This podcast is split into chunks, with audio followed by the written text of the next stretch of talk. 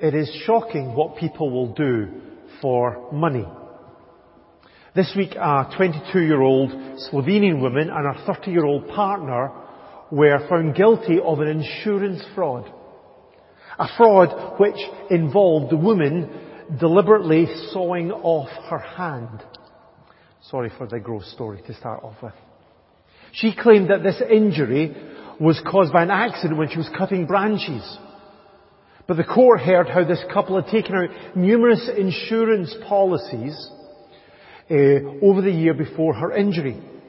That would have paid her about 380,000 euro and then also 3,000 a month for the rest of her life. And prosecutors also claimed that her boyfriend had searched the internet about artificial hands in the days before, showing that this injury was intentional. And they also left her severed hand behind when they went to the hospital because they wanted the disability to be permanent. Actually, authorities went back and found it and sewed it back on. So the result of this was a massive, not, was not a massive payout, but a great deal of pain for this woman, and also a two-year, a two-year jail sentence and a three-year jail sentence for her partner. The love of money can be a powerful motivator in our lives. But this motivation is not for good.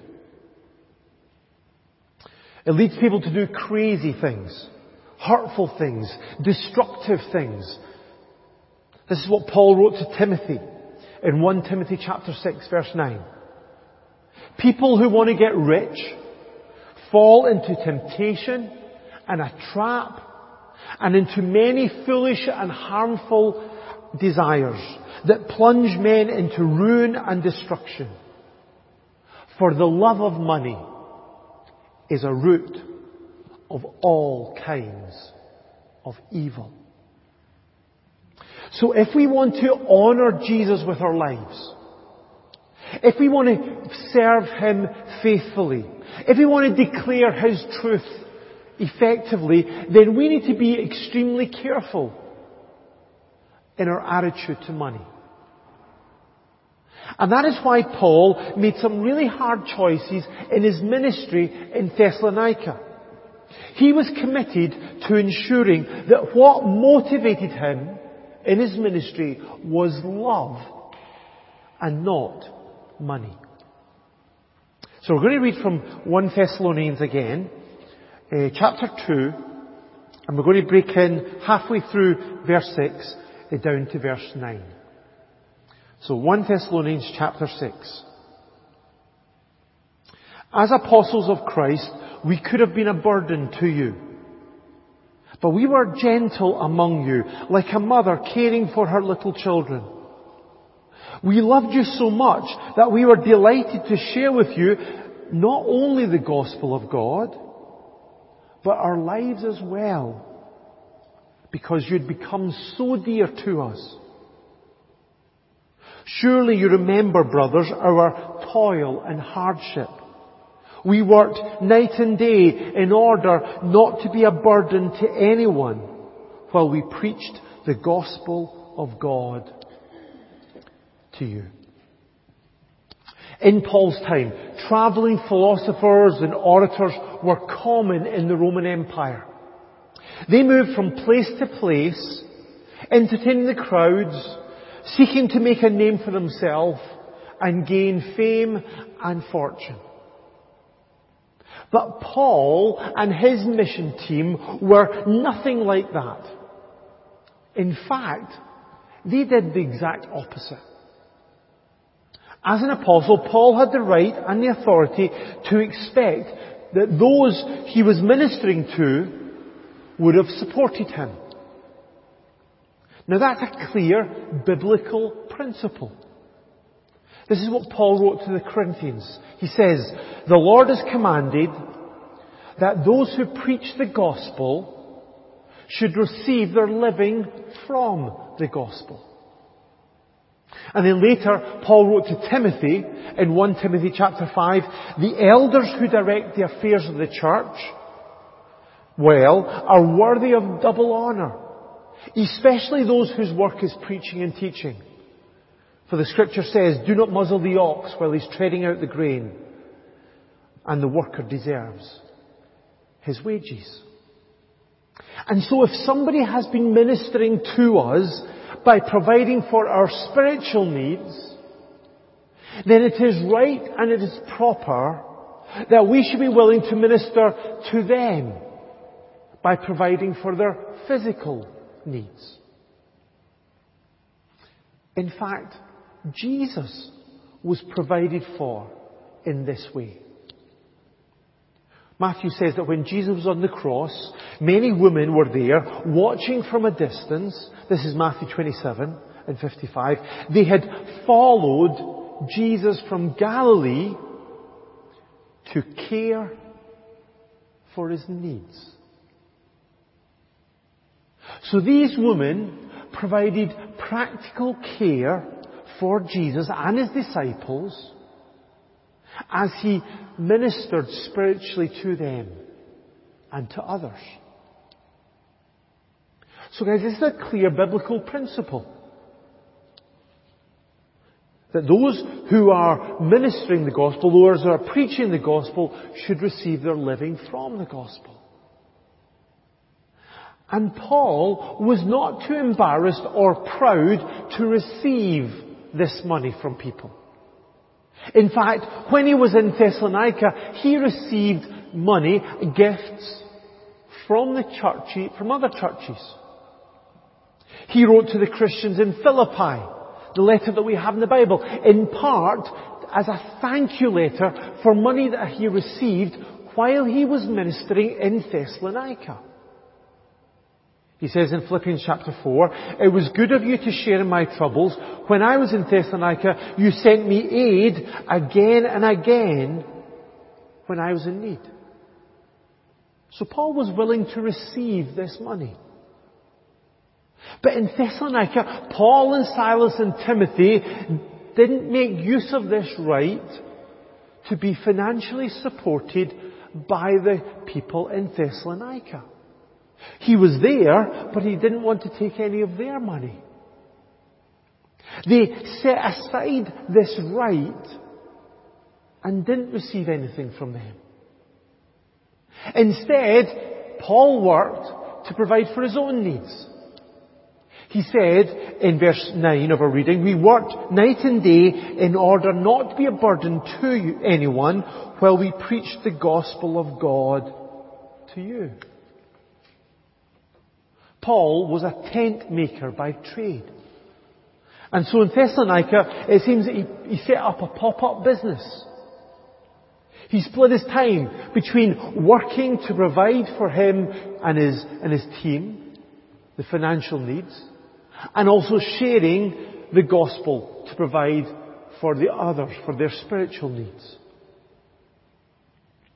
But why? Why did Paul and his team do that in Thessalonica? Why did he not apply the biblical principle and ask for financial support? And what can we learn from this to help us to avoid the temptation of the love of money in our lives? Well, I think the first reason is that Paul was serving God and not money. Last week, if you remember, if you were here, we were thinking about Paul's motives for his ministry in Thessalonica. And he wrote that during this time that we never put on a mask to ca- cover up our greed. Paul's ministry was not motivated by greed. It was not motivated by the love of money. He was not coming to get out of these people what he could. That was because Paul was focused on serving God. And he knew that as Jesus said, you cannot serve both God and money. In our lives, we cannot have two masters. Ultimately, one will take priority over the other. God won't accept a proportion of our heart. He calls us to serve Him with everything that we are and everything that we have. And so we cannot live for Jesus and live for money. We cannot at the same time say like Paul did, for, for, to, for me to live as Christ. And at the same time live for wealth and possessions. We need to choose. Either live to serve God or live to serve money. And for Paul, the winner of that choice was obvious. He said later in this letter to the Philippians, I consider everything a loss compared to the surpassing greatness of knowing Christ Jesus my Lord. Paul eagerly chose to serve Jesus whatever it cost because he knew that nothing could compare to the treasure of knowing Him. And that protected Paul from the love of money. Because he knew the great treasure that he had in Christ. And he knew that no matter what happened, he could depend on Christ. This is what he wrote in, again in Philippians chapter 4. I have learned the secret of being content in any and every situation. Whether well fed or hungry. Whether living in plenty or in want. I can do everything through Him who gives me strength. Paul was not tempted to serve money and depend on it for his satisfaction or his security or his significance. Because he had the joy of knowing Christ. And he knew that in Christ he had everything that he needed. And so this is the first way that we can avoid the temptation to love money. We need to fix our eyes on Jesus. Recognize the greatest treasure that we have in Him. And focus on living with Him and for Him. But secondly, Paul also refused this money because he was safeguarding the gospel. The gospel was Paul's passion. He said here, verse 8, we were delighted to share with you the gospel of God. We were delighted. Now Paul knew that there were lots of people around who thought that the, that Christian ministry was a means to getting rich.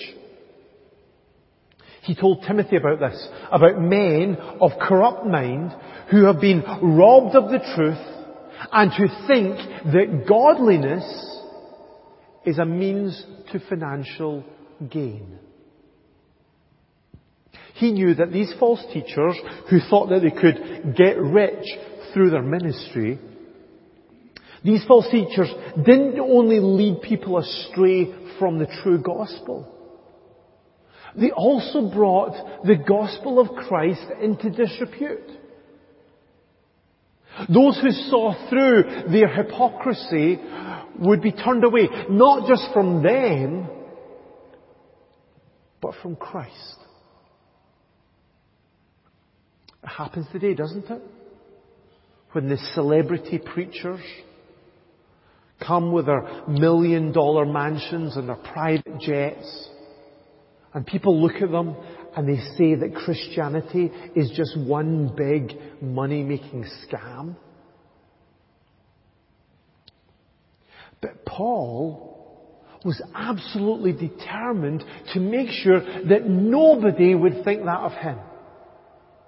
And so he often refused to take money from those he was ministering to so that nobody could ever accuse him of preaching for money. He said in, in 2 Corinthians chapter 9, we put up with anything rather than hinder the gospel of Christ. Paul cared more about the spread of the gospel than he did about his own comfort and ease. So he would rather lose out financially than be the reason why someone, anyone would turn away from Jesus. He would rather go hungry than hinder the gospel of Christ. And folks, this should be our focus too. Because our primary mission as Christians is to share the gospel of Jesus, whatever it costs. And if we have that as our focus, then we won't have time to think about being tempted and to focus on money. Now this should impact the way that we do ministry here as a church. When Jesus sent out the disciples, He told them, freely you have received, freely give. Freely you have received, freely give. Those of us who have trusted in Jesus have received God's free gift of salvation. We never earned it. We never worked for it. We certainly never deserved it. That's because Jesus paid for it in full when He died on the cross for us. And so if we've freely received this gift, we must also freely give it to others. We mustn't charge people to hear the gospel. We don't expect them to give us anything in return. As a church, we are the ones who are to cover the cost in terms of money or time or effort. Because we would rather put up with anything rather than hinder the gospel of Christ. But I think this principle doesn't just help us as a church to work out how we should do ministry. It also should help us to understand the, the lifestyle choices that we should make. The financial decisions that we should make in our lives. If we truly recognize the importance and the value of people hearing the gospel, then this will free us up from the love of money so that we can be more willing to support the work of sharing the gospel. This passion will release us from holding on to our money or spending it just on ourselves and help us to be able to give it for the support of our local evangelism, but also to the mission of reaching the nations with the gospel. This should be our passion and our desire. That we will sometimes choose a simpler lifestyle, a, a, a more frugal lifestyle, a more careful spending decision, because we want to be involved in what God is doing in sharing the message of Jesus in this world. But of course, none of this means that as Christians, we should somehow just shun money, as if money itself is something evil and wrong and we should have nothing to do with it. On the contrary, thirdly, Paul wanted to not receive the money from these, these Thessalonians, but instead work hard to, to provide for himself, to set a good example of someone who worked hard for money. In his second letter to this church in 2 Thessalonians, he again spoke about how he worked night and day so he wasn't going to be a burden on these people. And then he told them why he did this. So 2 Corinthians, 2 Thessalonians, sorry, verse, chapter 3 verse 9. We did this not because we didn't have a right to such help, but in order to make ourselves a model for you to follow. For even when we were with you, we gave you this rule, if a man will not work, he shall not eat. In Thessalonica, Paul worked hard, using all the strength and the skill that God gave him so that he would provide for himself and for his team. And in doing this, he was teaching an example to the Thessalonians that this is a crucial part of following Christ. If we are able, and that's really important to notice, Paul here was not challenging people who can't find work because of the economic situation or who are not able to work because of health issues or whatever. He's saying if we are able to work, then we should use the strength and the skills that we have, that we've been given to earn a living. That working in a job to earn money, to provide for ourselves and for others is honouring to God. Even although we don't serve money, but we serve God, even although the gospel takes priority over getting rich, it is still honouring to God when we work, when we do what we can to earn a living, to provide for ourselves and for others. Now maybe Paul was emphasizing this because some people in the church in Thessalonica weren't doing this. Maybe it was because they believed that Jesus was coming back soon. So why work? Why just not just sit back and wait for Jesus to come? Because he's coming back soon, guys. And so Paul wrote to them in 2 Thessalonians chapter 3 again, we hear that some of you some among you are idle. They're not busy. They're busybodies. Such people we command and urge in the Lord Jesus to settle down and earn the bread they eat. So work. The job that we have. The way that we earn our, our living that's not a curse to avoid at all costs. That's not just something that on a Monday morning or whatever it is that we go to work, we have to just kind of drag ourselves there and say, oh, this is terrible, this is awful, I wish I could do something else more worthwhile. That's not how God wants us to look on our jobs if we have them, if we're able for them.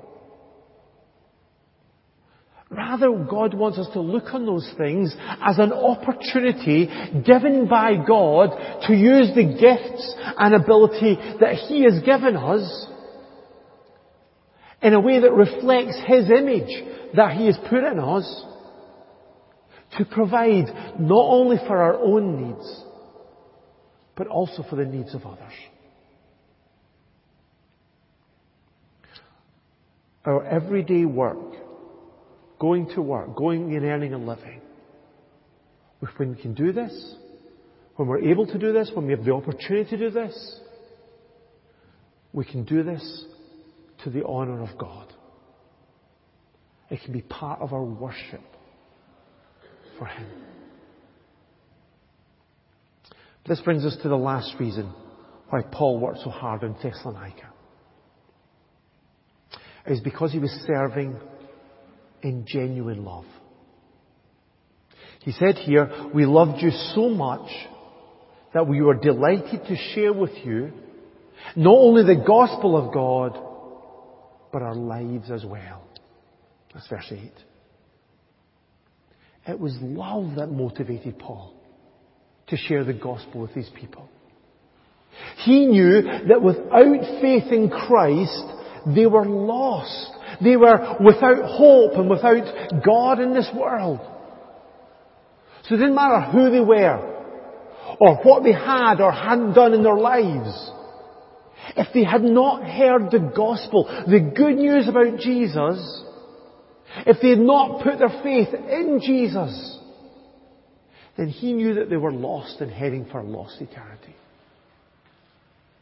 And that broke Paul's heart because he loved them. Not because he was such a loving person, but because God's love, Christ's love, had melted his heart and drove him in his ministry. He said in 2 Corinthians chapter 5, 14, for Christ's love compels us. But this genuine love for the Thessalonians did not just motivate him to go and share a message. It also motivated him to go and share his heart with them. His soul, his hard work, his everything. He said to them here in verse 8 that he loved them so much that he was delighted to share with them his very life. And this is what genuine love motivates us to do.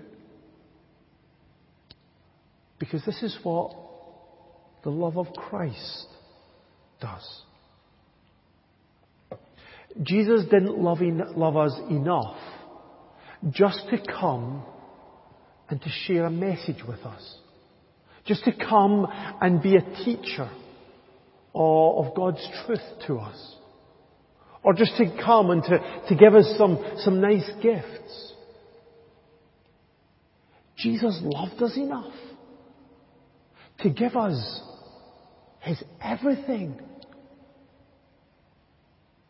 And so if we are motivated by Christ's love,